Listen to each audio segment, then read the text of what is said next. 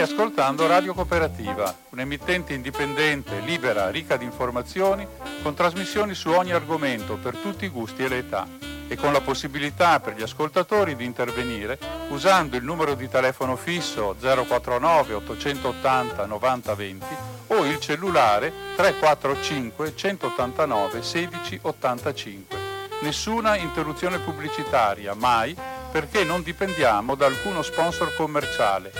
Radio Cooperativa si regge sul volontariato di conduttori e amministratori e soprattutto sulla generosità dei molti ascoltatori e soci che la sostengono finanziariamente. Per farlo basta collegarsi con il sito www.radiocooperativa.org che contiene tutto quello che può essere utile per contattarci e aiutarci. Oppure si può usare il bollettino postale numero 120 82 301 intestato a Informazione e Cultura, via Antonio da Tempo 2, 35 131 Padova la frequenza principale è 92,7 MHz in modulazione di frequenza. Ti aspettiamo per dirti grazie di cuore e buon ascolto.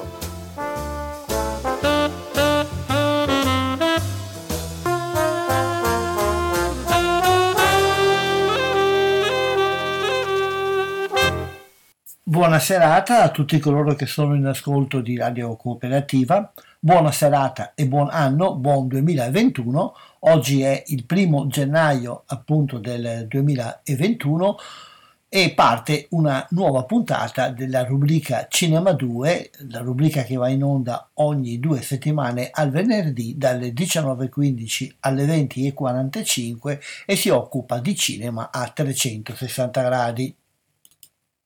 Riconfermo gli auguri per un buon 2021 anche perché, non occorre ripeterlo, è un po' un tormentone di chi parla in questi giorni, anche perché se ci rivoltiamo al passato e se guardiamo il 2020 non è che abbiamo delle grandi memorie felici da portare con noi.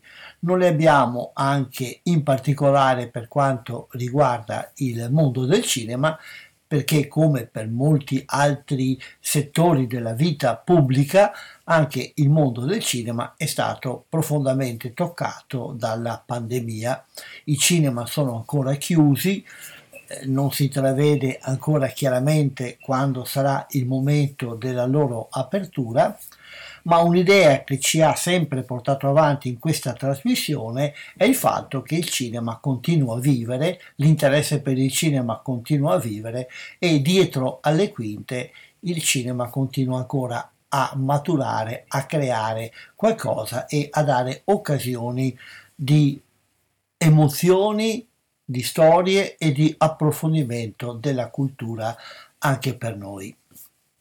Volgendoci al passato, possiamo ricordare che qualche giorno fa, il 28 dicembre, abbiamo celebrato il 125 anniversario di quella che viene considerata la data ufficiale della nascita del cinema o cinematografo, appunto il 28 dicembre 1895, quando i fratelli Lumière hanno organizzato presso il Salon Indienne du Grand Café al numero 14 del Boulevard des Capucines a Parigi, hanno organizzato quella che appunto viene considerata la prima proiezione ufficiale di cinematografo.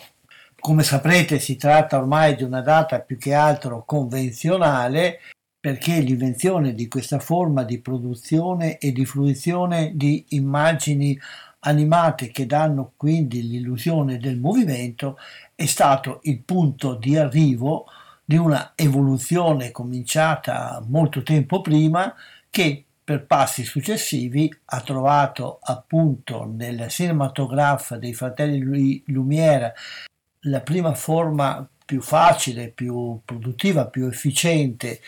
Però prima di loro il cammino è stato lungo e il cammino non si è ancora fermato perché in questo campo, come in molti altri campi, il progresso ha sviluppato poi una serie di novità che ci coinvolgono anche nel presente.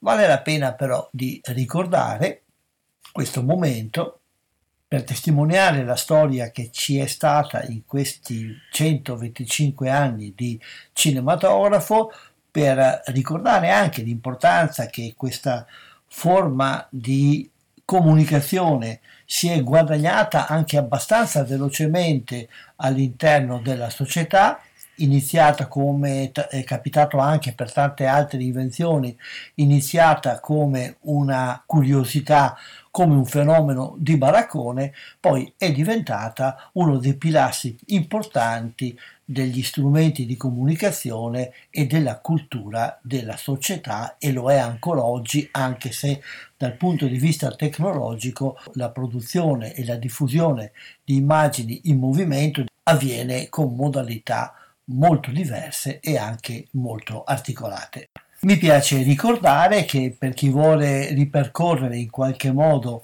la strada che è stata fatta dalle lanterne magiche fino al cinematografo di Lumière, a Padova esiste un museo, si tratta del famoso Museo del Precinema fondato da Laura Minici Zotti che si trova in Prato della Valle. Oggi purtroppo i musei sono ancora chiusi, però appena sarà possibile rientrarci, consiglio per chi è appassionato di cinema e non lo ha ancora fatto di fare una visita a questa interessante istituzione. A questo proposito segnalo anche un'altra iniziativa che ci permette di vedere alcuni dei primi prodotti dell'industria cinematografica.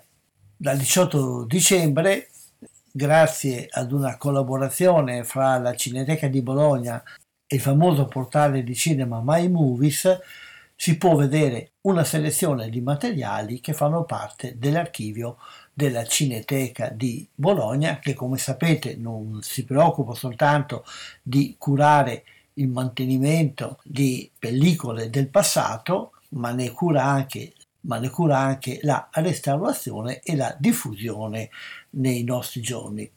Grazie quindi ad un accordo fra queste due istituzioni, a partire dal 18 di dicembre è visibile in streaming sul sito di May Movies una serie di proposte di film, ogni 30 giorni un programma nuovo messo insieme con opere conservate e restaurate nella Cineteca bolognese. Il costo di accesso è di 15 euro.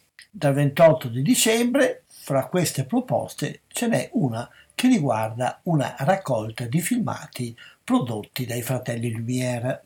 Si tratta di 114 film della durata di 50 secondi ciascuno, tratti appunto dall'immenso catalogo che i fratelli lionesi hanno prodotto entrando nel sito della Cineteca di Bologna oppure in May Movies, sui link eh, denominati Il cinema ritrovato fuori sala avrete accesso a questi progetti.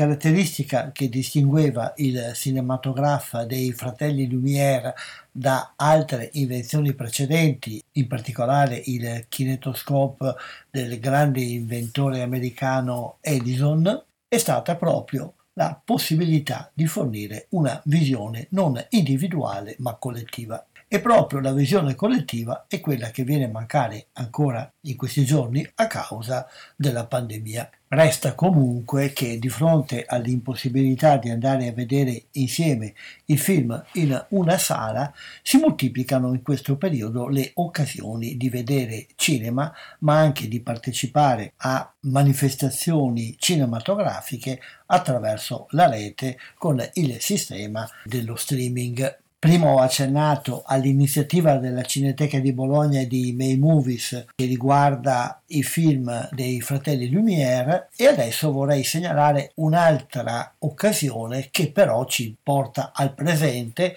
ed è anche una di quelle manifestazioni cinematografiche che non potendo realizzarsi in presenza ha trovato nello streaming la possibilità di venire comunque alla luce. Si tratta di una manifestazione creata dal team che organizza il Lago Film Festival di Revine che avrebbe dovuto tenersi in un cinema eh, di Vittorio Veneto. Il suo programma è già online a partire dal 17 dicembre fino al 6 gennaio del 2021. È un festival di mediometraggi documentari indipendenti. Il titolo è 30-70 DocoFest 2020. Per saperne di più sentiamo l'intervista che ci ha lasciato la responsabile di questo gruppo, Viviana Cantè. Abbiamo al telefono Viviana Cantè. Ciao Viviana, intanto grazie di aver accettato il invito.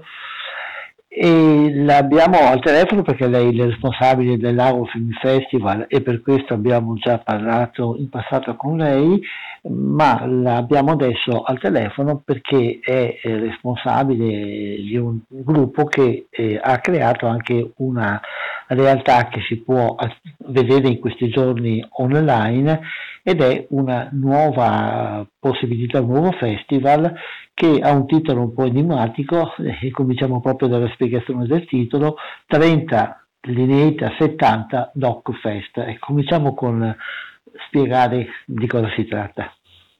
Esatto, esatto, quindi ehm, diciamo noi abbiamo iniziato a lavorare con uh, il Lago Film Fest e pian pianino ci siamo sviluppati in tutti questi 16 anni e realizziamo progetti diciamo durante tutto l'anno.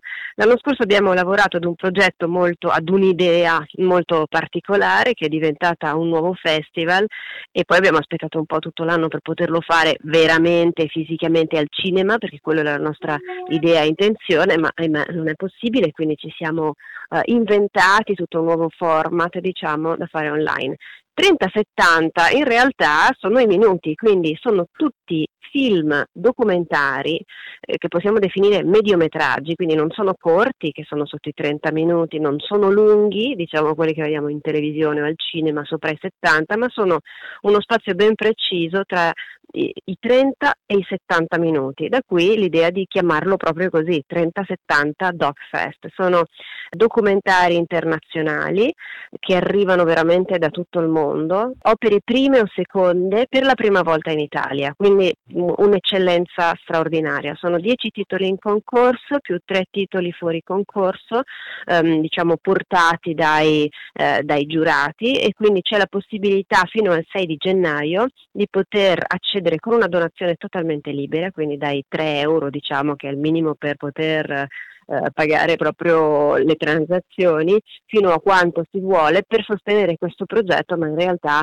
continuare a sostenere i progetti di piattaforma Lago e, e ovviamente tutta la galassia di, di, di attività che si fanno durante l'anno.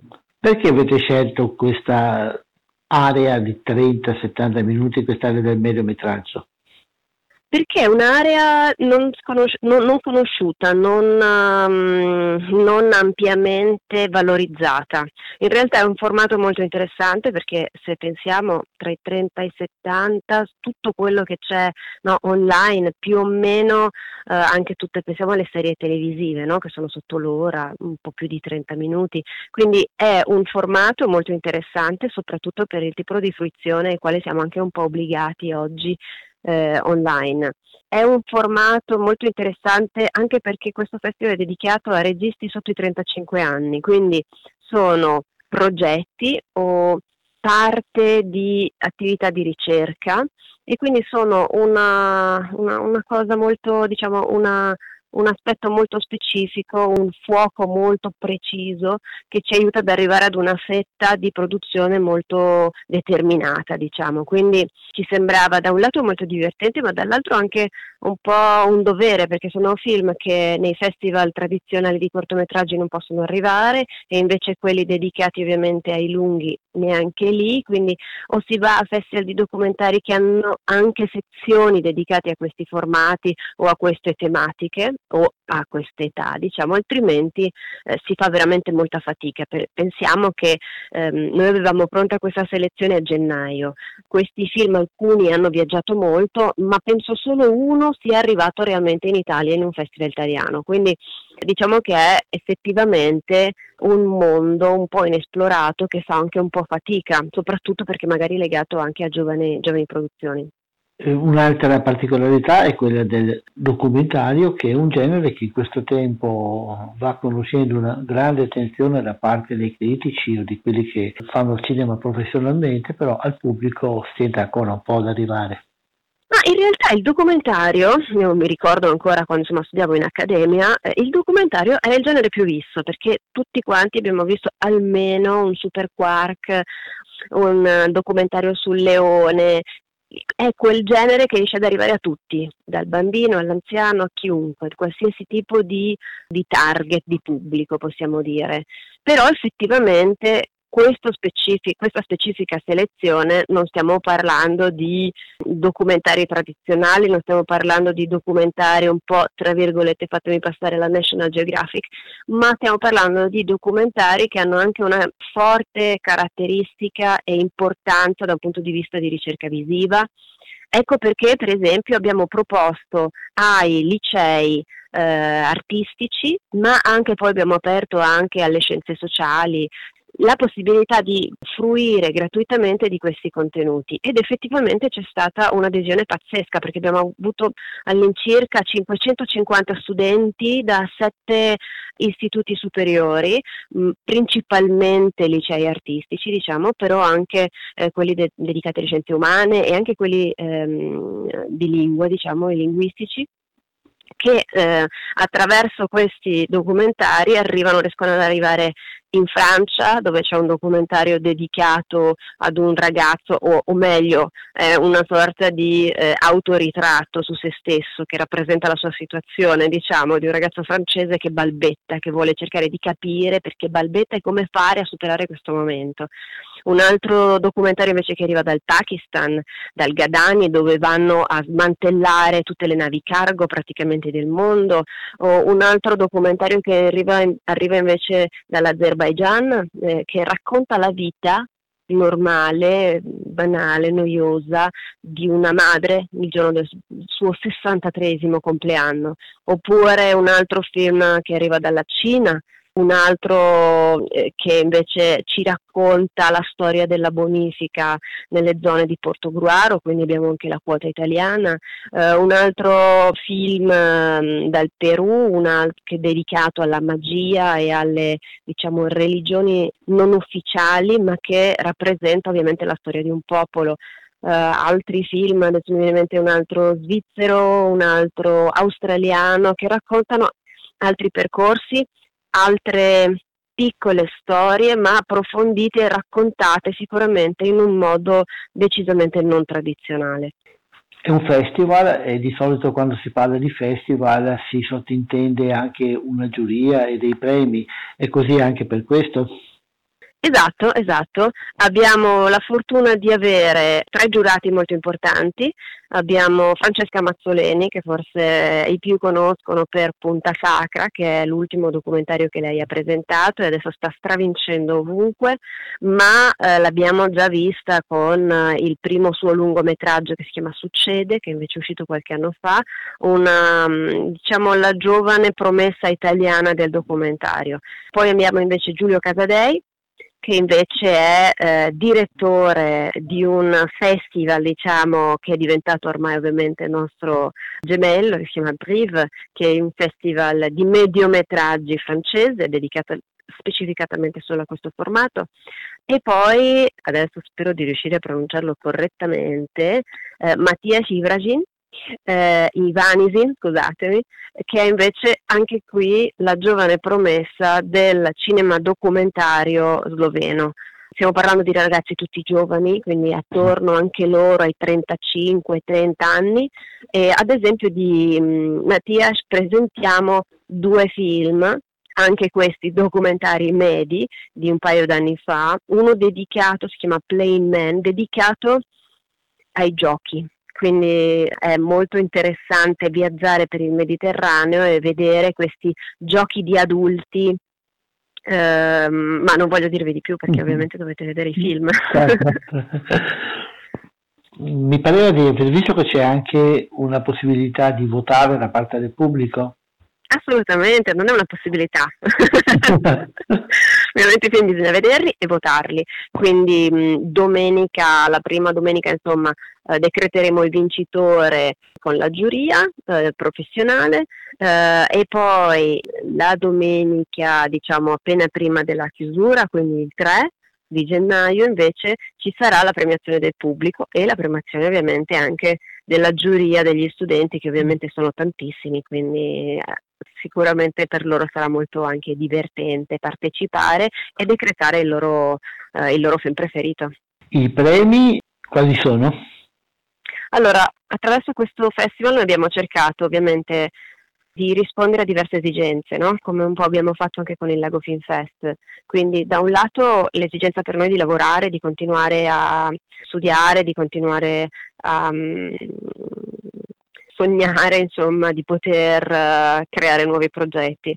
Dall'altro riuscire a sostenere i, i, registi, quindi abbiamo cercato di rispondere già e di dare a tutti i registi una piccola fee, una piccola quota per poter ovviamente sostenere le loro, le loro attività. Dall'altro lato invece abbiamo provato a coinvolgere alcuni cinema, da un lato il Cinema Verdi di Vittorio Veneto che doveva essere la sede di questo festival e, qui, e dall'altro invece il Cinema Italia di Belluno che è sempre qui vicino eh, per poter regalare a delle persone il biglietto per poter andare fisicamente al, al cinema appena apriranno. Sempre dedicato ovviamente a questa attività abbiamo pensato di creare un piccolo percorso di distribuzione per il film vincitore o per i, mh, i tre, diciamo, visto che c'è anche quello del pubblico, quelli degli studenti, per poter accompagnare questi film anche nelle sane, appena ovviamente sarà possibile, oltre ovviamente il percorso anche all'interno delle scuole che come abbiamo visto eh, hanno risposto in modo molto eh, entusiasta e, e, veramente con una partecipazione incredibile. Difatti abbiamo fatto diversi incontri e credo che ne faremo anche altri prima della fine mh, mm, del festival dedicati proprio ai registi e eh, gli studenti possono partecipare proprio in prima persona e porre delle domande, fare delle domande direttamente a loro e quindi conoscere eh, gli aspetti anche più uh, nascosti o anche più meno scontati. Ecco. Mi sono resa conto che le domande che magari facciamo noi professionisti, che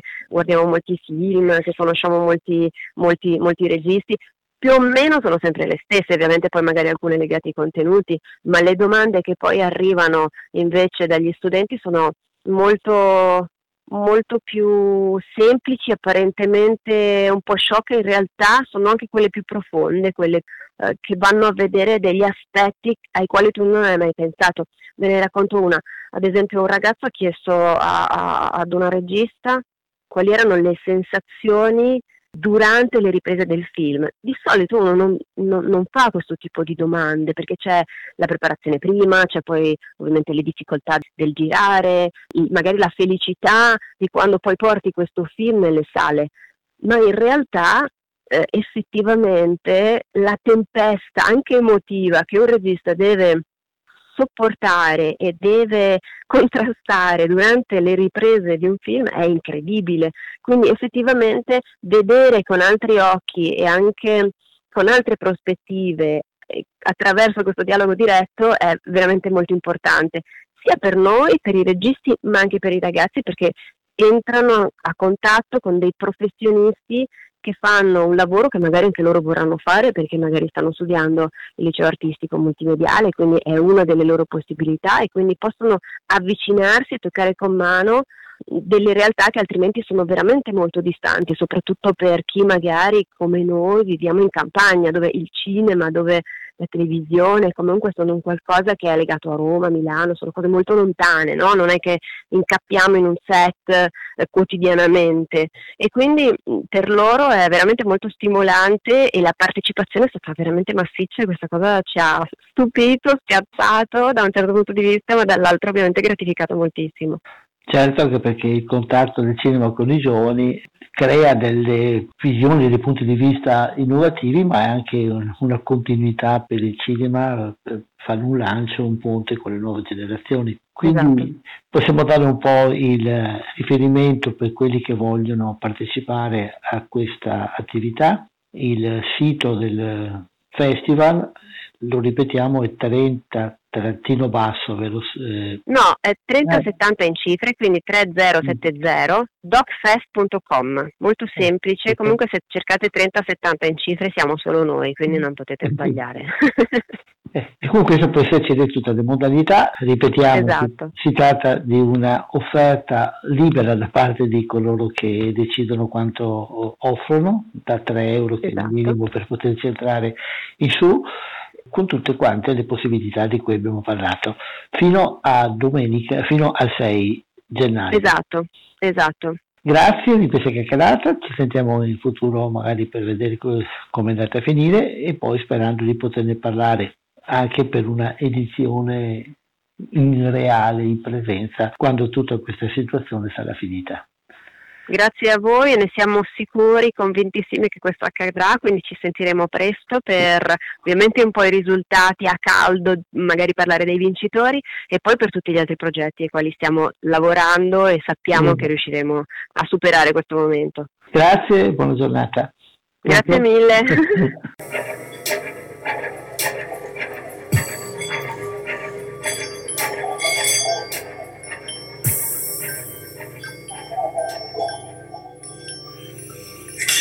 e che diventino dei punti di riferimento per le persone. Per l'opinione pubblica. E questo è il compito dell'architettura.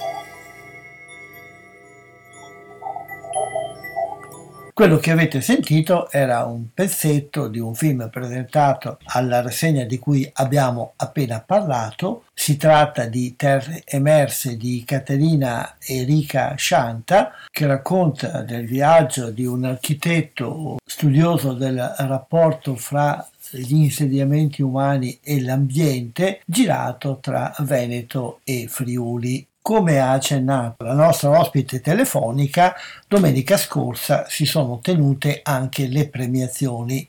La giuria ha dato il suo premio al film Transit Circle di Stefan Knaus, una produzione fra Germania e Cina. Il film segue alcuni amici che vagano nei sobborghi della città cinese di Hangzhou e osservano e sperimentano le trasformazioni della vita quotidiana in quella città. Il premio speciale della giuria è andato a Lille Oiseaux di Maya Cosa e Sergio da Costa, un film svizzero che parla di un ragazzo che dopo un lungo isolamento riscopre il mondo lavorando in un centro di cura per gli uccelli. Oggi è il primo gennaio del 2021, siamo nel pieno delle festività natalizie e Natale e feste di fine anno sono tradizionalmente legati a giochi e giocattoli. Il mondo del gioco oggi con le strumentazioni elettroniche coinvolge delle fasce di età sempre più ampie. Quello dei videogiochi è un mondo che utilizza ampiamente l'immagine in movimento e da tempo c'è chi comincia ad analizzarlo e studiarlo anche in maniera accademica da sempre uno dei destini del gioco è stato quello di avere una finalità formativa ed educativa. Ci occupiamo ora quindi di una iniziativa che parte da una serie di realtà di cui ci parleranno più dettagliatamente i nostri ospiti e che mira alla realizzazione di un videogioco che ha come suo scopo quello di contribuire alla conoscenza di un quartiere della città di Padova. Ce ne parleranno ora alcuni ospiti che, coordinati dalla professoressa Fara Polato dell'Università di Padova, hanno partecipato a quella che avrebbe dovuto essere una residenza e poi invece si è trasformata in un lavoro online e che ha creato il prototipo di questo gioco. Sentiamo ora i loro interventi che ci illustrano questa attività. Siamo in contatto con eh, la professoressa Fara Polato e il professor Mauro Salvador dell'Università di Padova e una loro collaboratrice, poi spiegheremo meglio i vari ruoli, Miriam Anconelli.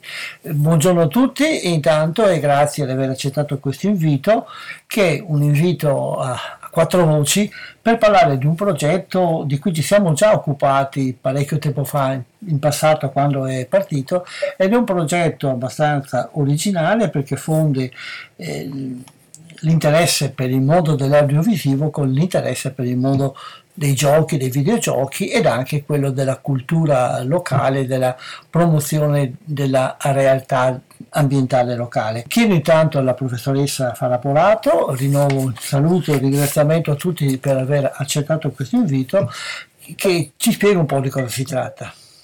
Eh, grazie a voi di Radio Cooperativa per questo invito, è sempre un piacere intervenire nei vostri programmi, è anche un'occasione per augurare a tutti serene festività, insomma, per quanto possibile in questa situazione.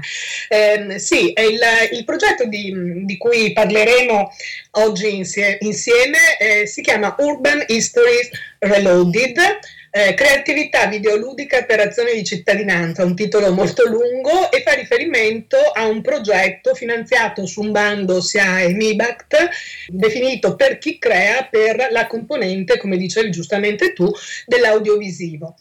È importante infatti ricordare che con l'ultima riforma in materia di audiovisivo e cinema il videogioco entra finalmente nel novero delle opere audiovisive, quindi con un riconoscimento sia della componente artistica sia della dimensione proprio del valore come prodotto della, dell'audiovisivo.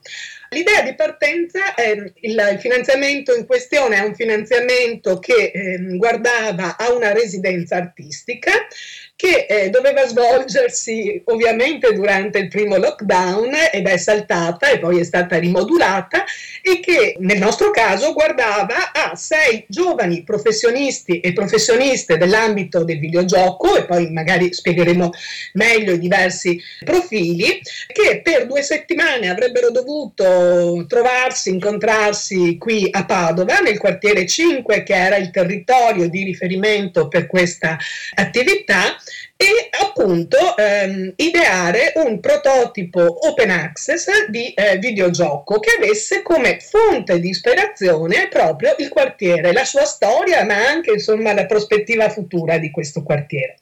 Come dicevo, ovviamente la residenza non si è tenuta quando doveva a causa proprio del lockdown, erano già pronti con le valigie il giorno stesso in cui sono stati chiusi tutti gli spostamenti. Abbiamo quindi dovuto rimodularla eh, da remoto, invece che due settimane in presenza eh, l'abbiamo spalmata su una temporalità più lunga, cioè un mese. E diciamo che la prospettiva inizialmente ci aveva molto inquietati tutti perché chiaramente insomma, ci sembrava uno scarto grossissimo quello di passare dal vivere il territorio in presenza, essere immersi, dormire qua, andare a mangiare insomma, nei, nei posti del territorio, incontrare le persone e invece eh, fare tutto questo da remoto. Eh, dobbiamo dire che però insomma poi sperimentandolo devo dire che tutto il team è stato molto entusiasta, ci siamo sempre supportati l'un l'altro l'altro anche nei insomma, ciclici momenti di sconforto che ovviamente fanno parte dell'avventura e abbiamo scoperto anche degli aspetti, insomma, delle risorse eh, di una conduzione eh, a distanza. Chiaramente non è che compensi, non è che sia equivalente a un'esperienza in presenza, ogni esperienza ha la sua specificità. E quindi è stato condotto, il prototipo è stato effettivamente è uscito da questo intenso mese di riflessione, di lavoro, di scambio, di ricerca. Eh, abbiamo avuto il supporto di molte realtà del quartiere, anche di molte persone che pur conoscendo poco il progetto, insomma, hanno aderito con, con grande entusiasmo e vorrei ringraziarli tutti. Il 15 di dicembre è stata la prima uscita in un'iniziativa organizzata dal centro Toselli, progetto giovani del comune di Padova, eh, che appunto ha la sede nel quartiere, che ci ha sempre accompagnati e l'abbiamo presentato in primo luogo alle realtà che ci avevano accompagnato, alle persone eh, del quartiere, anche perché stiamo entrando nella seconda fase, eh, di cui insomma adesso lasciamo un po' di suspense, di cui parleremo. Ultima cosa che devo in maniera insomma necessaria ma anche con grande piacere ricordare, il progetto è stato eh, ideato da ehm, Impact SRL che è uno spin-off dell'Università di Padova, il Dipartimento dei Beni Culturali dell'Università di Padova a cui io faccio riferimento, IVPRO che è un'associazione italiana per la cultura del videogioco con, con, un obiettivo particolare che è proprio quello della promozione territoriale e poi evidentemente i docenti Mauro Salvador e Davide Gobbo e, i nostri autori, professionisti, autrici e professioniste che conosceremo tra poco grazie a Miriam e tutti, come dicevo, le realtà e le persone che ci hanno accompagnate. Allora passerei la parola al professor Salvador che ci spiega un po' concretamente come si sono svolti questi lavori. Sì, allora buongiorno, buongiorno a tutti, eh, anche da parte mia e grazie, grazie dell'invito. Io e Davide Gobbo facciamo i formatori di professione e gli sviluppatori di videogiochi, quindi ci siamo approcciati a questa residenza in un modo molto professionale, diciamo a livello metodologico, quindi eh, i partecipanti che, che dopo Miriam presenterà sono tutti dei professionisti più o meno avviati, quindi i lavori sono stati condotti come se fossimo un piccolo studio, no? con un tempo di, di, sviluppo di un progetto in realtà molto corto, di cinque settimane, e quindi con uh, una, una, serie di, di, di, insomma, di, lavorazioni molto intense e di sessioni molto intense di lavoro. Mm, a livello metodologico noi abbiamo usato una variazione di quello che si chiama design thinking in, in gergo tecnico, cioè metodologie progettuali che si basano su degli sprint, cioè su dei cicli di progettazione molto brevi e molto intensi. Quindi noi più o meno ogni tre giorni ci incontravamo su Zoom, quindi online, e ci aggiornavamo sul lavoro svolto nei tre giorni precedenti, pianificando i tre giorni successivi. Più o meno abbiamo fatto così. La natura particolare del progetto in realtà, cioè eh, il, il, videogioco doveva avere un una connessione con un quartiere di Padova, no? con un quartiere che citava, ci, citava Fara poco fa, e noi abbiamo dovuto lavorare su questo quartiere senza di fatto esserci, no? e quindi questa cosa ha implicato che queste, di queste cinque settimane più o meno 4, 3-4 siano state impiegate nella ricerca, nell'approfondimento del tema e del luogo e poi una sola settimana di produzione effettiva. Infatti i ragazzi e le ragazze sono state eh, sono stati molto bravi e molto brave nell'ultima settimana a intensificare e ad arrivare una, a un prodotto, a un prototipo eh, molto avanzato e molto, molto, molto buono per, per, quanto, insomma, per quanto è la nostra valutazione. Le, le, varie competenze coinvolte sono di tre tipi, noi avevamo sei partecipanti, due game designer, due game artist diciamo e due eh, programmatori, due game programmer. La differenza fondamentale fra queste tre competenze, per dirle in parole molto povere e molto brevi, eh, è che il game designer è colui che ha la, la visione diciamo artistica e produttiva del, del gioco, no? cioè ha, ha un'idea e la concretizza, deve essere in grado di concretizzarla e di comunicarla ai reparti invece produttivi, che sono gli artist che si occupano del lato evidentemente estetico e artistico e i programmatori che si occupano del lato tecnico e quindi del far funzionare eh, la macchina, diciamo, no? quindi il designer ha un'idea e il programmatore la fa funzionare, più o meno questa è la, la definizione.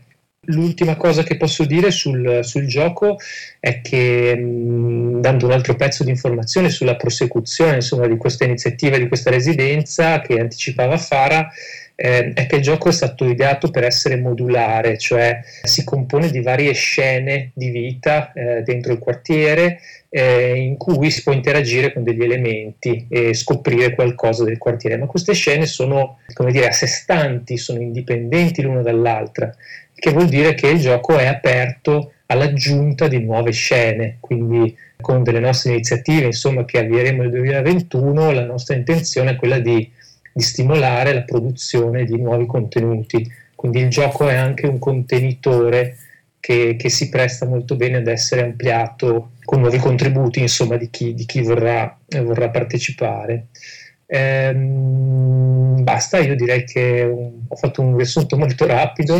Se ci sono delle cose che devo spiegare un po' meglio, insomma, sono qui. Ecco, in che modo il gioco contribuisce alla conoscenza del quartiere?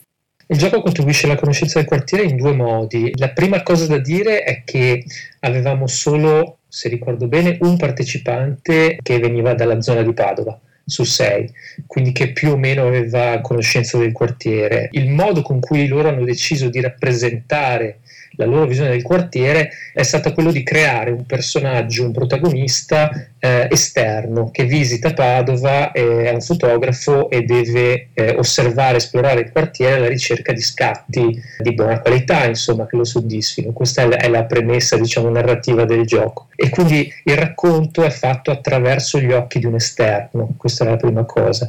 Il modo con cui il gioco racconta il quartiere è, un po' come dicevo prima, la rappresentazione di degli scenari quindi c'è una riproduzione eh, di scorci del quartiere fatta con le, le, le sapienti illustrazioni di Miriam e Alessia, che sono le due due game artist mm, su cui si può interagire, su cui attraverso eh, il tocco dello schermo del telefono, dello smartphone, eh, si possono animare alcune porzioni di queste vedute, diciamo, del quartiere. Lì dentro ovviamente i contenuti sono contenuti legati alla ricerca e alle, alle testimonianze che i partecipanti hanno, hanno sentito durante la residenza, durante le cinque settimane e quindi ci sono insomma i racconti di, di, di Quadrato Meticcio, ci sono i racconti del, del, eh, della resistenza e degli episodi della resistenza padovana, magari non tanto noti, lo, l'abbiamo scoperto durante il playtest, ma eh, in realtà molto, molto potenti e molto caratterizzanti il luogo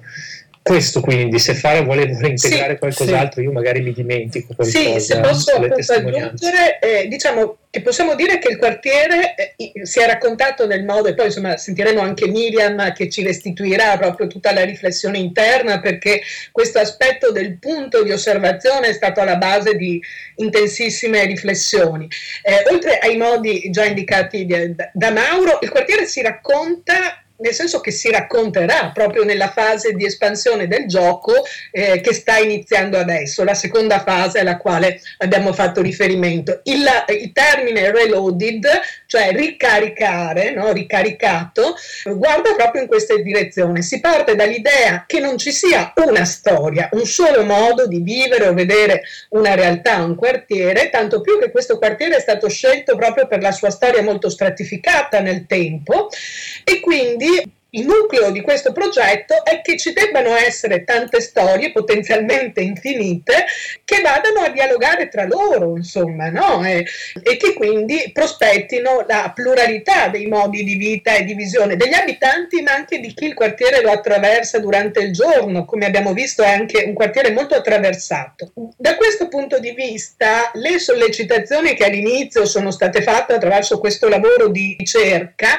sono le più varie e tendono a mettere proprio in evidenza la pluralità degli sguardi. Si va per esempio dai materiali con cui il comune presenta il quartiere, a indicazioni che ci hanno dato degli storici, eh, alle storie, ai racconti che, come dicevo prima, ci hanno dato eh, gli abitanti del quartiere alcuni abitanti ci hanno fatto anche da, da occhio, no? da protesi d'occhio, perché durante la festa in treccia di Legambiente con una GoPro hanno attraversato, vissuto eh, la festa e poi ce l'hanno mandata, appunto ce l'hanno condivisa e così tutti abbiamo potuto vedere attraverso gli occhi eh, di Eia, che insomma ringrazio ancora una volta, abbiamo potuto partecipare a questo evento. Ecco, noi, mm, noi le abbiamo indicato come tracce di un quartiere, proprio per smarcarci dal fatto eh, di pensare che una o l'altra potessero mh, mm, dire la verità sul quartiere. No, sono, no invece sono tanti frame, sono appunto il fotografo, no? sono tanti scatti, tanti punti di vista, a ciascuno di noi ricomporli sostanzialmente. E sentiamo allora Miriam che ci racconta come è stata fatta questa sua esperienza, magari se prima ci può anche dire le motivazioni che l'hanno spinta a partecipare. Buongiorno a tutti, ne approfitto anche per eh, dire un attimo i nomi dei miei compagni di avventura.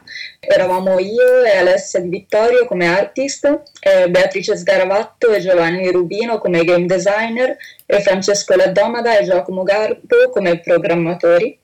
Io mi sono avvicinata a questo progetto casualmente vedendo un annuncio online e diciamo che ho avuto l'opportunità di visitare Padova varie volte, però appunto mai di viverla o conoscerla approfonditamente ed era una città che mi ha sempre incuriosito e affascinato e quindi eh, mi piaceva molto l'idea di un progetto che ci permettesse di sviluppare eh, un'idea di gioco legata così fortemente a un contesto sia urbano ma anche un contesto sociale, quindi di poter capire anche chi sono gli abitanti di questo quartiere, eh, cosa pensano, quali sono le loro storie. Quindi diciamo che eh, la mia curiosità è stata questa e penso che anche per gran parte dei miei colleghi sia stata una curiosità simile. Il nostro approccio a questo progetto è stato appunto, com- come ho detto anche Sara prima, quello di voler affacciarci su questa realtà senza dare un giudizio, perché appunto nessuno di noi è padovano tranne Giacomo appunto che è veneto. E quindi volevamo raccontare anche come noi ci siamo posti eh, in questo caso di lavoro particolare, visto che eravamo in remoto a dover raccontare un luogo fisico e quindi il nostro percorso come osservatori è appunto alla ricerca di queste tracce che hanno composto i primi passaggi del progetto. Praticamente il tuo lavoro qual è stato? come artist io mi sono occupata eh, appunto della parte grafica, quindi eh, grafiche, animazioni, fondali. Eh, diciamo che Alessia si è occupata, la mia collega artist, si è occupata di più dei fondali, mentre io ho fatto più i personaggi, gli oggetti e le animazioni. Il eh, prodotto cui si accennava all'inizio è una, un prototipo. È, è un prototipo che adesso ha concluso questa prima fase. Quale sarà il futuro di questo progetto? Allora, innanzitutto io invito insomma, gli ascoltatori, gli ascoltatrici, chi, chi, chi è, insomma, chiama il, il, videogioco, ma anche chi è semplicemente curioso, ad andare nella pagina Facebook del nostro progetto Urban Histories Reloaded, tutto attaccato in Facebook, dove troverà la possibilità di scaricare questo prototipo e quindi anche di giocarlo. Insomma, su questo po- possono tornare meglio di me Mauro e Miriam. Eh, c'è anche una fase che è naturale in questi percorsi di sperimentazione anche tecnica no? Della, eh, di un prototipo che quindi può avere in seguito a delle osservazioni, ne abbiamo già raccolte molto partecipate ed entusiaste, può venire anche migliorato no? o comunque modificato. Eh, ma eh, la, la, parte a, a, cui facevamo riferimento e che riguarda in maniera più sostanziale la cosiddetta fase 2 è quella dell'espansione delle storie. Quindi noi cerchiamo narratori, narratrici che abbiano delle esperienze nel quartiere 5 di Padova, quindi zona palestro, ma insomma i confini sono anche molto, molto elastici eh, intorno a quella che ancora oggi si chiama Piazzetta Toselli, caduti della resistenza se non ricordo male è la, nuovo, no? la nuova definizione sì. che è stata rigenerata e per raccontarci le loro storie, per inviarci anche eventualmente foto o insomma altre testimonianze personali della propria famiglia dell'esperienza del quartiere, perché noi stiamo attivando insieme appunto a Progetto Giovani la possibilità che tutti questi racconti possano incontrare i professionisti del videogioco e quindi entrare davvero nel gioco, diciamo così, ed espanderlo. Come diceva Mauro prima, al momento ci sono tre scene, tre livelli, ma eh, noi ci auguriamo che nel 2021, con l'anno che verrà, insomma, queste, queste storie diventeranno davvero molte, molte di più. Quindi lanciamo anche ai nostri ascoltatori sì. questa ecco, possibilità. Potete contattarci evidentemente tramite la pagina Facebook per questa seconda fase e insomma noi veramente speriamo che molti narratori e narratrici siano in ascolto e ci contattino tra l'altro non è necessario che siano residenti nel no. quartiere, basta che conoscano il quartiere. Sì, che abbiano delle esperienze, insomma, o anche personali, ma anche racconti magari di familiari che hanno, noi abbiamo già incontrato dei narratori e delle narratrici in questo senso, che magari non vivono più nel quartiere o ci hanno vissuto da bambini e non ricordano molto, però hanno la trasmissione della memoria, cioè hanno magari i nonni, i genitori che hanno vissuto il quartiere e che hanno raccontato il quartiere, ma anche chi lo attraversa durante il giorno e vuole offrirci la sua prospettiva. Interrompiamo brevemente questa intervista con un ascolto. Sapete che il mondo del cinema e quello dei videogames hanno un collegamento a doppio senso. Ci sono film tratti da videogames e ci sono videogames tratti da personaggi o film famosi. Siamo certamente al di fuori dell'ottica in cui si pone il lavoro di, di, cui stiamo parlando adesso, ma giusto per riposare un attimo la nostra attenzione, ecco un uh, piccolo brano di uno dei film più famosi tratti da personaggi dei videogames, Ralph spacca tutto.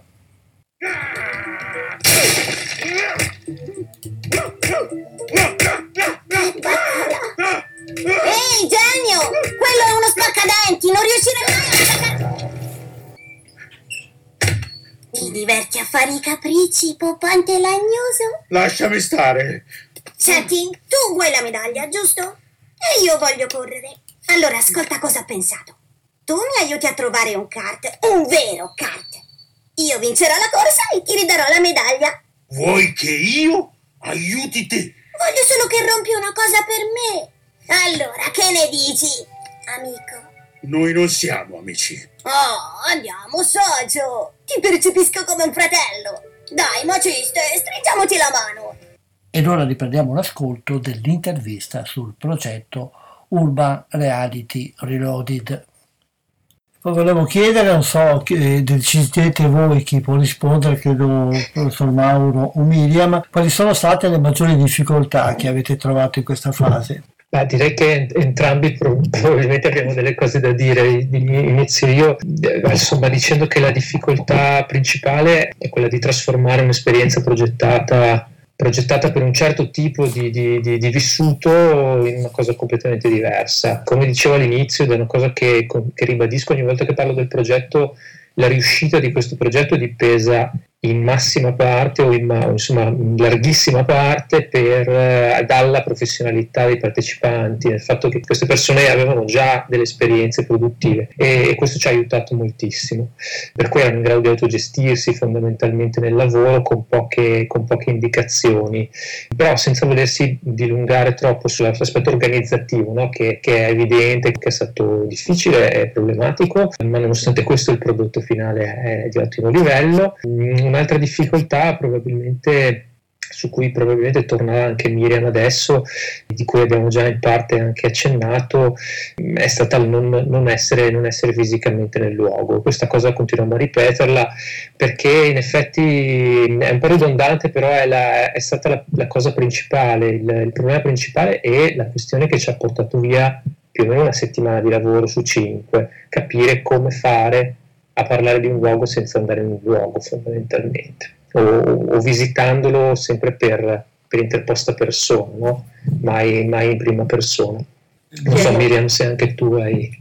Sì, sì, questa difficoltà a cui accennava Mauro eh, diciamo che noi l'abbiamo affrontata come partecipanti anche come una difficoltà proprio a livello anche teorico e di rispetto verso chi quel luogo lo vive quotidian- quotidianamente, quindi diciamo che avevamo anche mm, una sorta di imbarazzo nel non saper bene come gestire questa nostra lontananza perché appunto essendo eh, sì osservatori esterni ma che neanche potevano effettivamente osservare fisicamente quel luogo, eh, abbiamo cercato di trovare una forma narrativa che fosse il più rispettosa possibile e il più vera per come noi abbiamo avuto esperienza del luogo fino a questo momento.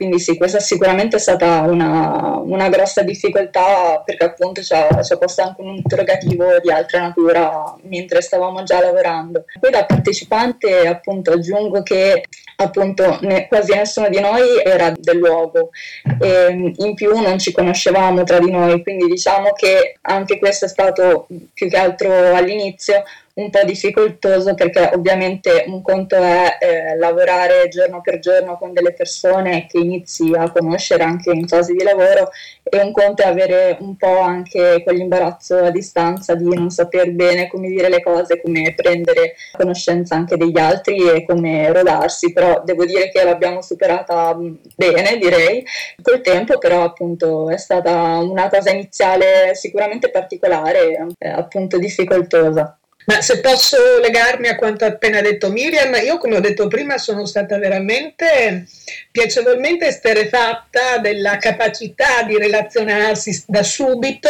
eh, coordinati anche dalla figura di Stefano Caselli di IVIPRO, che il suo profilo era quello del tutor d'aula, un ruolo importantissimo perché doveva tenere i raccordi, anche perché in alcuni casi il gruppo ha lavorato tutti insieme con Mauro e con Davide, però in altri momenti hanno lavorato individualmente nell'esplorazione, in questo senso la tecnologia, per esempio Google Maps, oppure la possibilità di inviare immagini l'uno all'altro.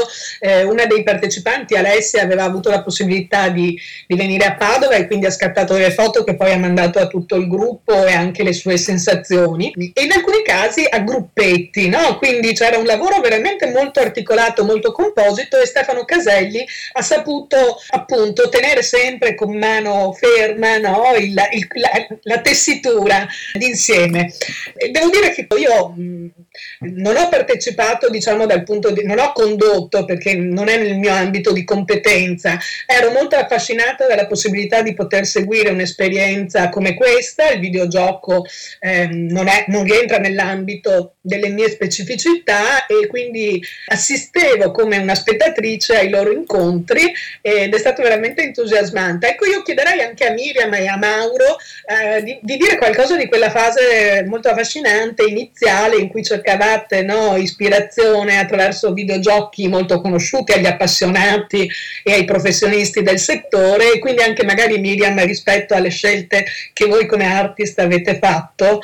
Eh, quindi lascio un po' a Mauro e a Miriam gestire questa parte che credo che mh, fra gli ascoltatori possa, ascoltatori ascoltatrici possono esserci degli appassionati e quindi magari ricompongono un po' l'universo di partenza. Ah, se, se, vado sempre prima io che dico poche cose, poi lascio a te Miriam approfondire.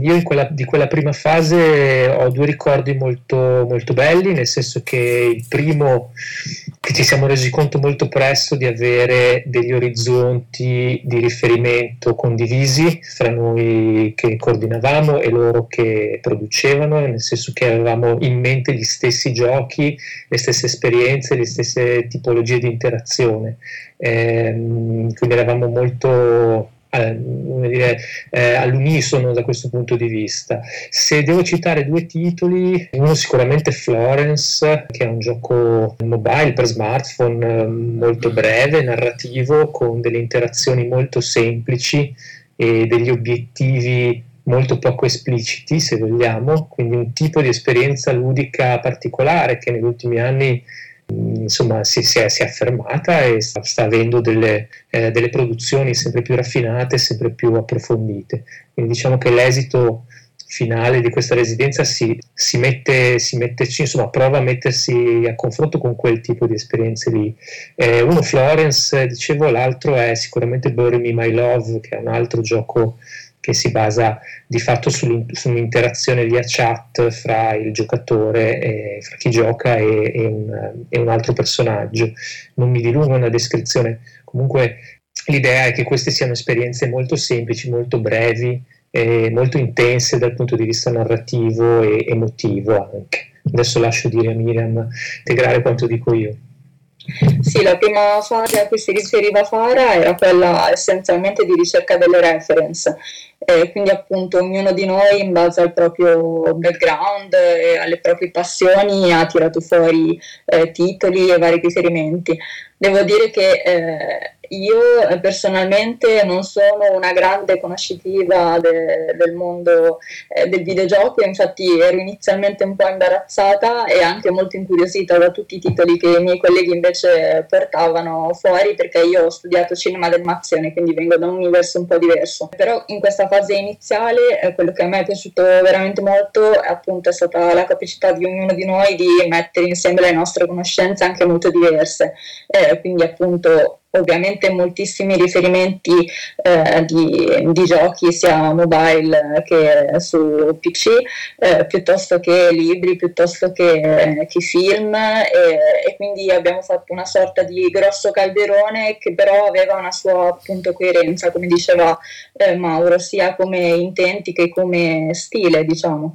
Questa diciamo, ricerca all'unisono è stata molto utile anche a me ed Alessia nella fase successiva poi di eh, ricerca ricerca dello stile grafico perché appunto avevamo già dei riferimenti molto, molto chiari e anche una linea stilistica abbastanza definita direi. Ecco, come vedi Umberto, come dire, si tratta di videogioco, ma in realtà l'universo di riferimento è amplissimo. Io che coordino un progetto all'università che si chiama Cinelens Terre di Cinema, che ha a che fare da un lato con la rappresentazione del territorio, dall'altro anche però con il cinema come territorio esso stesso ha trovato in questa esperienza veramente un, un'occasione eccezionale di, di, insomma, di, mettere in moto molte riflessioni e di guardare con grande stupore anche, no? lo stupore è quello che viene proprio dalla fascinazione al lavoro, come diceva Mauro, molto professionale, ma anche insomma, con questo aspetto un po' magico di veder cre- crescere un'opera. Un'opera che anche se è chiamata gioco, va bene al di là da quello che avete detto eh, dell'ambito puramente ludico. È un gioco un divertimento, ma dietro c'è tutta una professionalità che si esercita e davanti anche c'è una serie di cose da apprendere, di interazioni col territorio da effettuare, quindi un momento di crescita e di, educazione anche personale e culturale. Mi pare che sia un progetto da continuare a seguire, non solamente per quelli che sono appassionati e per quelli che sono in qualche modo coinvolti nel territorio. Ricordiamo che a tutti è data la possibilità di partecipare fornendo immagini, ricordi, informazioni alla seconda fase, eh, la pagina Facebook che poi magari metteremo anche nella pagina Facebook di questa trasmissione, citeremo il link e tutto. E grazie di questa chiacchierata, buon lavoro per il proseguimento, buone feste visto che siamo anche in momento di festività natalizie. Grazie, grazie a voi. Più avanti grazie. grazie, grazie.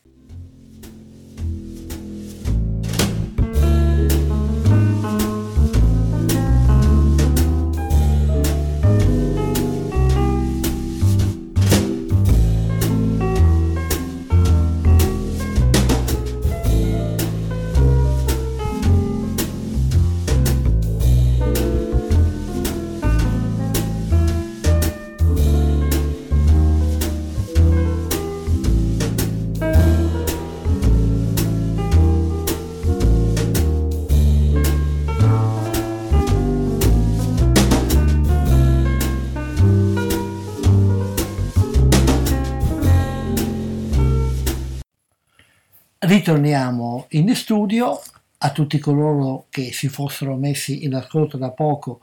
Ricordo che questa è Radio Cooperativa che trasmette dagli studi di Strada Battaglia in comune di Albignatico in provincia di Padova e in particolare la trasmissione che state seguendo è la rubrica Cinema 2 che va in onda ogni 15 giorni al venerdì dalle 19.15 alle 20.45 una rubrica che si occupa di cinema, cercando di vederlo in tutti i suoi aspetti e cercando anche di portare ai nostri microfoni dei rappresentanti che vivono in questo mondo o perché esercitano la professione o perché lo studiano o perché organizzano attività che in qualche modo coinvolgono la cultura cinematografica.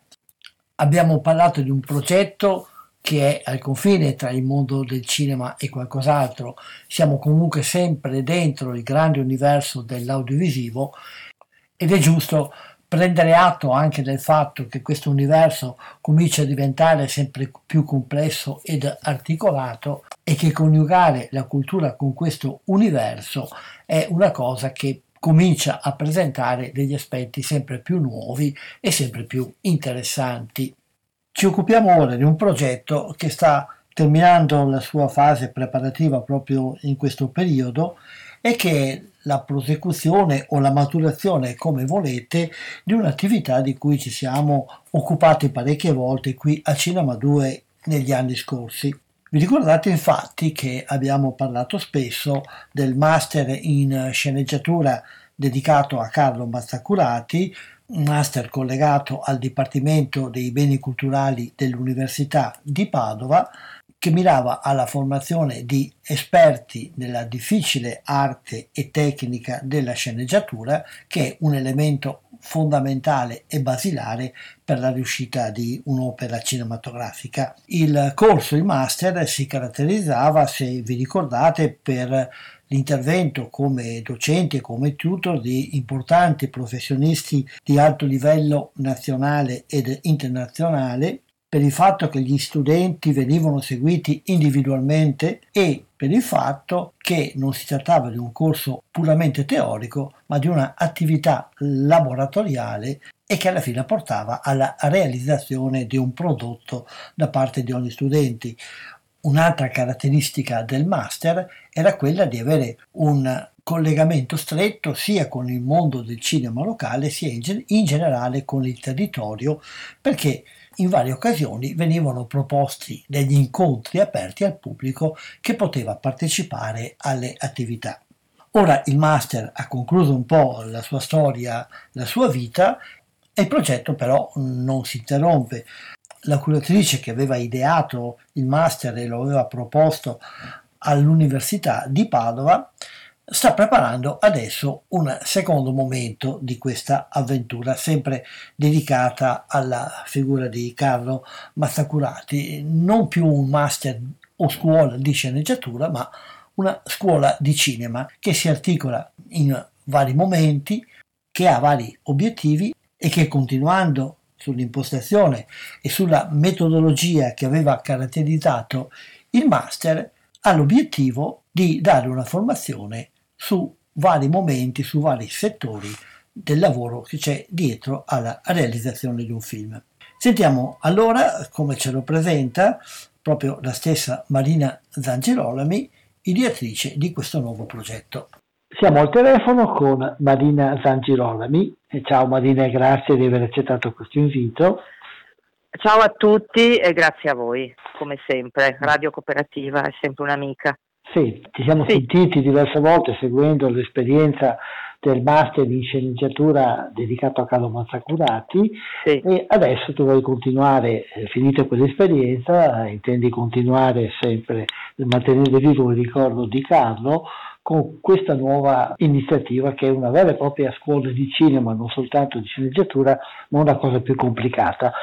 So che è ancora in fase di elaborazione, però eh, siccome è previsto tra non molto tempo, cioè il 15 gennaio, una presentazione online di questo progetto, ecco, se ce ne vuoi un po' parlare. Sì, grazie mille di questa opportunità e come dicevi con il master siete stati sempre dei gran sostenitori del master che abbiamo fatto con l'Università di Padova e allora sì, abbiamo continuato questo discorso di formazione, di formazione specifica eh, di questo lavoro che sembra molto semplice ma invece è molto complicato e richiede una forte preparazione. E, sono tempi in cui ci sono tante offerte di formazione per i ragazzi e questo io lo reputo un passo molto positivo perché una volta si entrava sui set si eh, stava lì veramente a portare il caffè si, e si imparava la mhm. professione mm-hmm. molto tardi. Adesso si può entrarci già con una competenza e questo lo trovo bello per portare forze giovani dentro il cinema, mh, giovani e attive. E quindi così ho ripreso in mano il vecchio progetto che avevo ancora prima del master, che era di fare una scuola nella nostra zona, visto che dopo tanti anni di set, di esperienze, di professioni messe a punto, ne avevo la possibilità e ho rielaborato, quindi c'è sempre questa scuola si basa sugli stessi principi che abbiamo sempre tenuto presenti anche con il master, che è l'eticità per raccontare, di non imbrogliare, tanto per dirla terra a terra, ma di essere onesti nel racconto. E abbiamo lanciato dei corsi per ora online, naturalmente, quando saremo tutti liberi e vaccinati si andrà in presenza, però ora è così e comunque l'online ha anche dei bei vantaggi, per esempio che uno non deve trovarsi un appartamento se viene da fuori Padova o cose del genere. Per, I corsi sono di scrittura, uno è per il cinema, quindi sceneggiatura per il cinema e l'altra è scrittura per la serie TV che segue degli altri principi, ha delle altre regole, complesse anche quelle, per cui richiede una, un insegnante diverso ecco, da quello di mm. cinema. Abbiamo lanciato sempre online diversi workshop, eh, tutto è mm, vedibile sul sito www.scuolamazzacurati.com e niente, siamo con i workshop siamo alle 20 o alle 40 ore. Sono introduzioni a quindi un'introduzione alla fotografia per cinema e serie tv tenuta da Alessandro Pesci.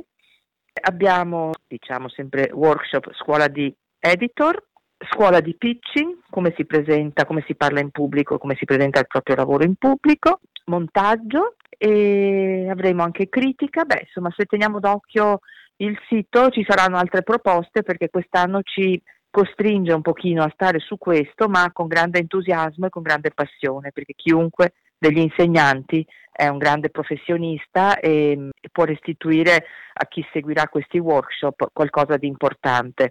Certamente è un numero di ore contenute, sono dicevo o 20 o 40, mentre i corsi ufficiali ne hanno 300, 350. L'obiettivo è di arrivare a fare un corso ufficiale, chiamiamolo, di formazione per tutte le professionalità.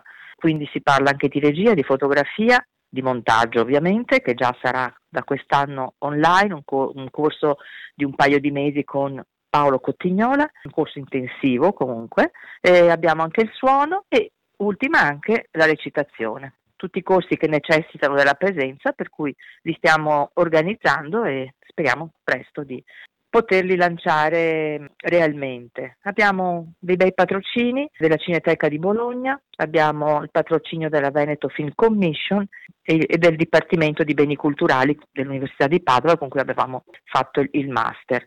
Quindi felicità perché sono situazioni che io stimo tantissimo e che possono avere qualcosa da dire in questa scuola. Siamo aperti a tutto, a tutte le collaborazioni con tante realtà e ce ne sono tante, le stiamo già un pochino avviando ma non sono ufficiali per cui via via sul sito le aggiorneremo. Tutti i corsi ufficiali avranno un limite di età dai 18 ai 30, ci saranno altri corsi aperti agli over 30 mentre i workshop sono aperti a tutte le età. I requisiti per la partecipazione ci vuole qualche... Allora, il workshop no, è aperto e basta. Eh, se non la passione per la materia a cui ci si iscrive, questo sarà sicuramente un contributo forte che porterà più avanti insomma, anche il metodo di insegnamento eh, secondo quello che ci siamo proposti. Invece i corsi ufficiali eh, ci sarà un test di ingresso, una selezione su un piccolo lavoro che verrà fatto o di scrittura o di, legato alla fotografia o al montaggio, ma sono piccoli test che faremo che ci faranno capire qual è la formazione, qual è l'intento di chi desidera partecipare, eh, c'è questa valutazione, poi su una lettera di intenti che è sempre importante per capire che cosa uno ha in mente di fare, cosa cerca in questo corso e il curriculum che però farà testo fino a un certo punto perché iniziando adesso uno può anche dire che ha fatto una scuola superiore, non ci cambia niente, ecco. Sì, ecco, la differenza è che il master dell'università richiedeva la laurea triennale, mentre questo dai 18 anni è un corso aperto. Vabbè, chiaramente la formazione ormai del, così eh, della scuola superiore ce l'hanno un po' tutti. Quindi... Sì, infatti, almeno, quindi in pratica è aperto a tutti. Ecco. Mm, boh, ho parlato tanto, spero di aver detto qualcosa che può far capire che la scuola ha intenzioni molto serie, di formazione molto seria e molto pratica. Ovviamente poi alla fine abbiamo gli incontri con i produttori, i distributori, i registi per capire e a- aiutare anche nell'orientamento i ragazzi a direzionarsi meglio. Avremo delle collaborazioni con delle case di produzione, soprattutto puntavamo alle nostre locali, abbiamo una collaborazione con la Iole Film e anche con Nefertiti Film, quindi cerchiamo un pochino ecco, di aggrapparci al territorio, perché è da qui che partiamo come sono state le storie appunto di Carlo Mazzacurati legate al territorio, come si può inventare finché si vuole, non è il posto che cosa, ma anzi il posto ci nutre, ci dà materia di racconto, ecco, se pensiamo a Bergman che non è mai uscito dai suoi fiordi, cioè è una star mondiale certo. diventato, per cui cioè, questo è un po' l'intento, radicarci qui, perché ce n'è bisogno, perché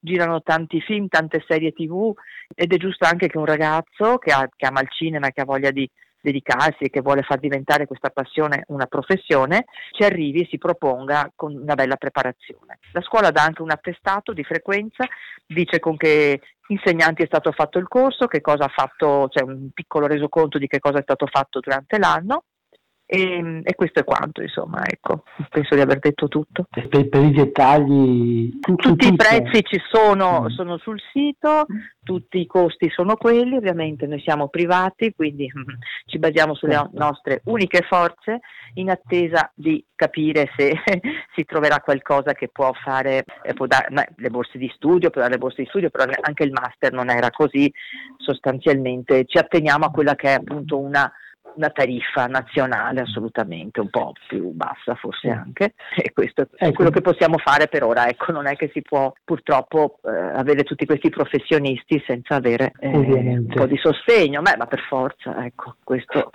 per coloro che sono interessati ricordiamo che il 15 gennaio ci sarà questa Open Day, questa sì. possibilità online attraverso sì. la pagina Facebook di seguire una presentazione dettagliata e magari sì. io mi permetto anche di, so che ci sono diversi insegnanti che ascoltano questa radio, magari potrebbe essere un'idea che loro potrebbero passare, soprattutto quelli che insegnano verso la fine delle scuole superiori, potrebbero passare ai loro studenti, quelli che sono più indirizzati, più appassionati di questo tipo di realtà. Eh, magari infatti sarebbe anche questo di aprire un, un pochino anche alle possibilità dei più giovani, perché credo che abbiano tanto da dire, tanto da raccontare. Io sono molto affezionata a questa cosa mm. perché è vera. Ed è vero anche che le persone che hanno sempre fatto altri lavori, questo ci è successo con il master, hanno sempre tenuto nel cassetto un sogno che è o la fotografia soprattutto o la scrittura e alcuni hanno realizzato questo col master ed è stato fantastico perché anche una professoressa che era andata in pensione ha partecipato a un sacco di bandi, festival, ha vinto con i suoi soggetti straordinari e questo è, so, un motivo di soddisfazione per noi molto grande. Quindi continuiamo.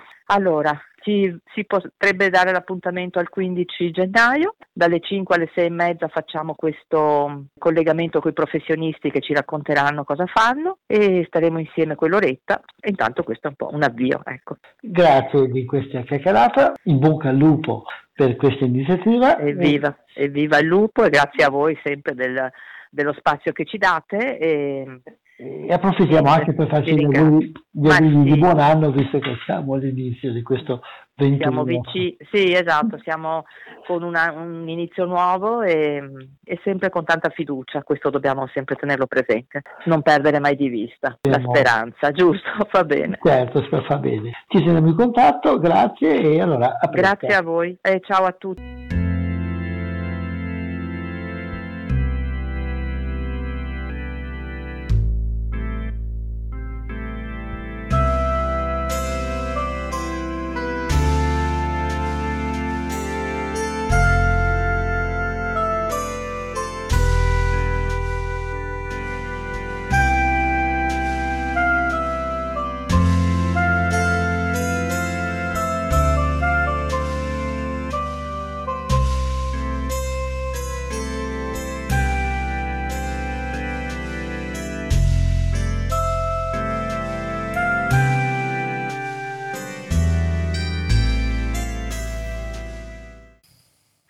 Grazie a Marina.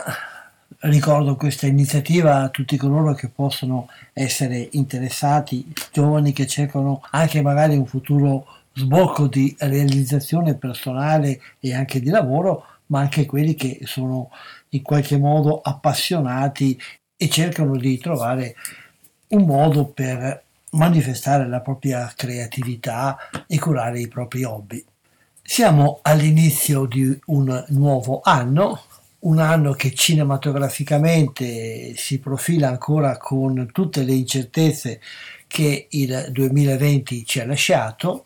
La situazione della pandemia in Italia e nel resto del mondo è ancora molto delicata e l'attività cinematografica è una di quelle che conosce maggiormente momenti di pausa, di interruzione e di blocco. Il mercato internazionale è ancora sconvolto, le grandi produzioni e distribuzioni devono ancora organizzare e riorganizzare i programmi delle loro uscite, i grandi festival eh, o le grandi occasioni tentennano nel cercare di trovare le proprie date e stanno lì a capire se dovranno fare una edizione per quanto ridotta in presenza oppure se dovranno ripiegare come è capitato per l'anno scorso nello streaming e nell'online, abbiamo davanti quindi un anno tutt'altro che promettente.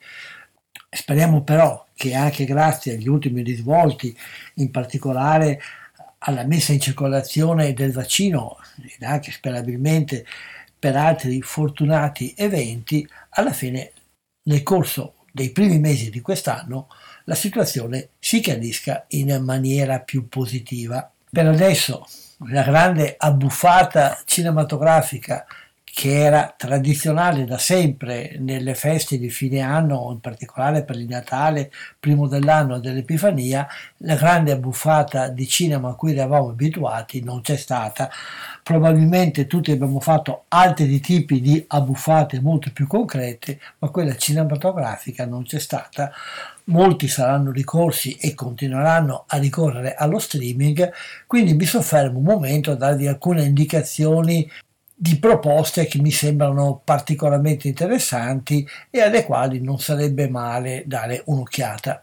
All'inizio della trasmissione, ricordando l'anniversario della prima proiezione dei Fratelli Lumière, abbiamo segnalato l'iniziativa che è partita in collaborazione fra la Cineteca di Bologna e il sito May Movies che presenta ogni 30 giorni un programma di film restaurati. Il titolo è Il cinema ritrovato fuori sala, vi si può accedere sia dal sito di May Movies sia dal sito della Cineteca di Bologna. Il programma è a pagamento e costa 15 euro. Continua, ricordo, fino al 6 gennaio il 3070 DocoFest 2020 di cui abbiamo parlato, di cui abbiamo parlato nella prima intervista di questa puntata.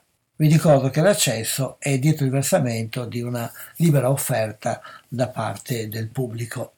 Sempre su May Movies, questa volta però gratuitamente, dal 26 dicembre si svolge il Capri Hollywood 2020, un evento ripeto, gratuito, che riunisce il meglio del cinema italiano e di quello americano.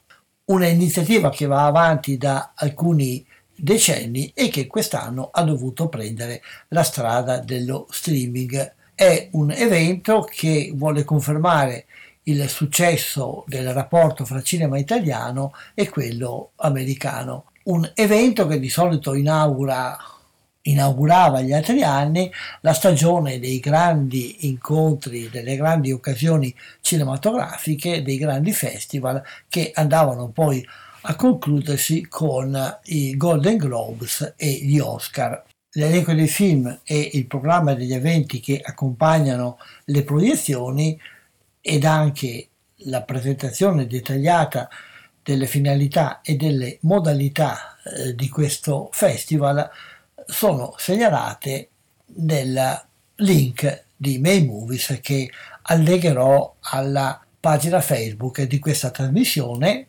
pagina Facebook che vi ricordo si raggiunge con l'indirizzo Cinema 2 Coop. L'apertura del programma avverrà con un tributo a Gianfranco Rosi attraverso la proiezione di quello che è il suo ultimo grande successo presentato alla Mostra del Cinema di Venezia, Notturno che aprirà ufficialmente il programma di questa Capri Hollywood 2020, proprio aperto anzi proprio sabato 26 dicembre. Un'altra proposta che unisce due passioni che molti di noi certamente hanno, la passione per il cinema e la passione per la montagna, è quella offerta dalla collaborazione fra il Club Alpino Italiano e il Trento Film Festival. È partita il 15 dicembre, si concluderà il 15 gennaio, il titolo è Natale in quota e vi si può partecipare attraverso il link www.nataleinquota.it Natale in quota scritto di seguito senza punti e senza nulla. C'è la possibilità di vedere 15 film di montagna tra i più significativi delle ultime edizioni del Trento Film Festival. Gli appassionati di montagna e gli appassionati di cinema certamente sanno che il Trento Film Festival è una delle più importanti kermesse di eh, film dedicati alla montagna, molto stimato non soltanto a livello nazionale ma anche a livello internazionale.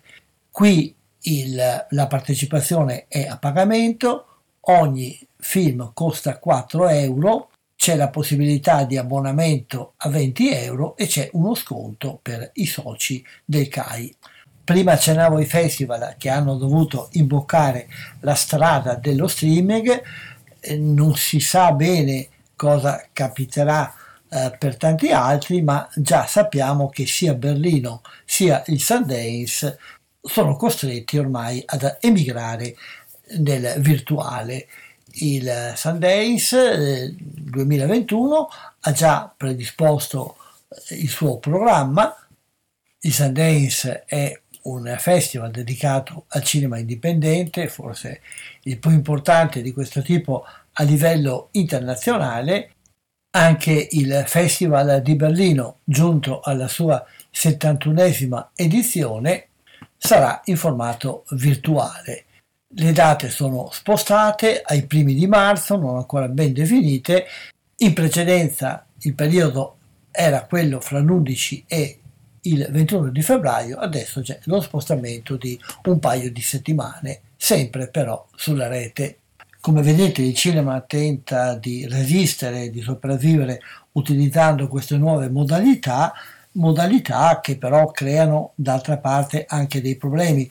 Certamente questo anno e mezzo ormai, forse purtroppo anche di più, di stretta deviazione dell'offerta cinematografica sull'online lasceranno il loro segno.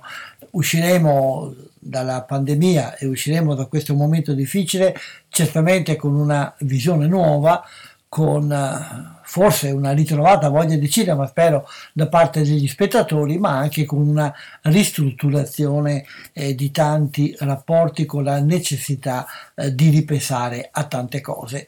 E confido che il cinema lo saprà fare perché lo ha eh, sempre fatto ricordavo all'inizio, il lungo cammino che ha portato all'evoluzione delle macchine che hanno permesso eh, la nascita del cinema e come la sua evoluzione è stata continua ed avviene anche ai nostri giorni. E ad ogni svolta, ad ogni novità che veniva introdotta ci sono state delle perdite, ma ci sono stati anche dei guadagni e c'è stata sempre comunque una riproposizione, una necessità di ricollocare, di rivedere, di riorganizzare tante cose. Con questo Umberto ringrazia tutti coloro che sono all'ascolto, rinnova l'augurio di buon anno, buon 2021 e vi lascia con il trailer di Soul, il film di Natale della Disney per molto tempo il film di Natale, la nuova uscita di Natale o il recupero di film del passato da parte della Disney era un classico, lo è ancora anche se sia l'anno scorso ma particolarmente quest'anno ha sollevato molte polemiche perché la Disney ha deciso di farlo uscire soltanto nella sua piattaforma. È un bel film, un film comunque interessante e divertente per chi ha l'abbonamento e per gli altri spero che fra non molto possano goderlo nel grande schermo di una sala. Grazie ancora, ancora auguri e a risentirci nella prossima occasione. La musica è il mio pensiero fisso. Dal momento in cui mi sveglio la mattina al momento in cui mi addormento la sera. Sono nato per suonare. È la mia ragione di vita.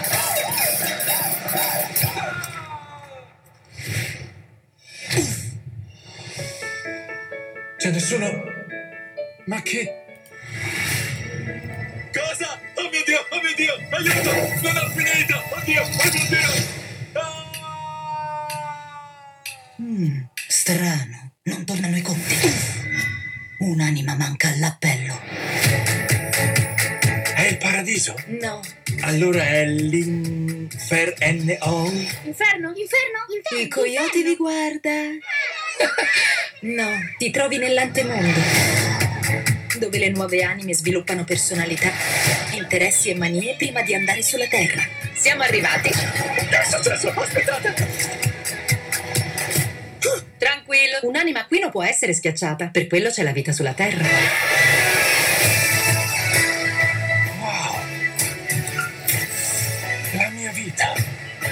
Mi aiuti a tornare indietro. Andiamo! Non sarà un disastro. Questo è certo. Tu sei qui, mia piccola anima.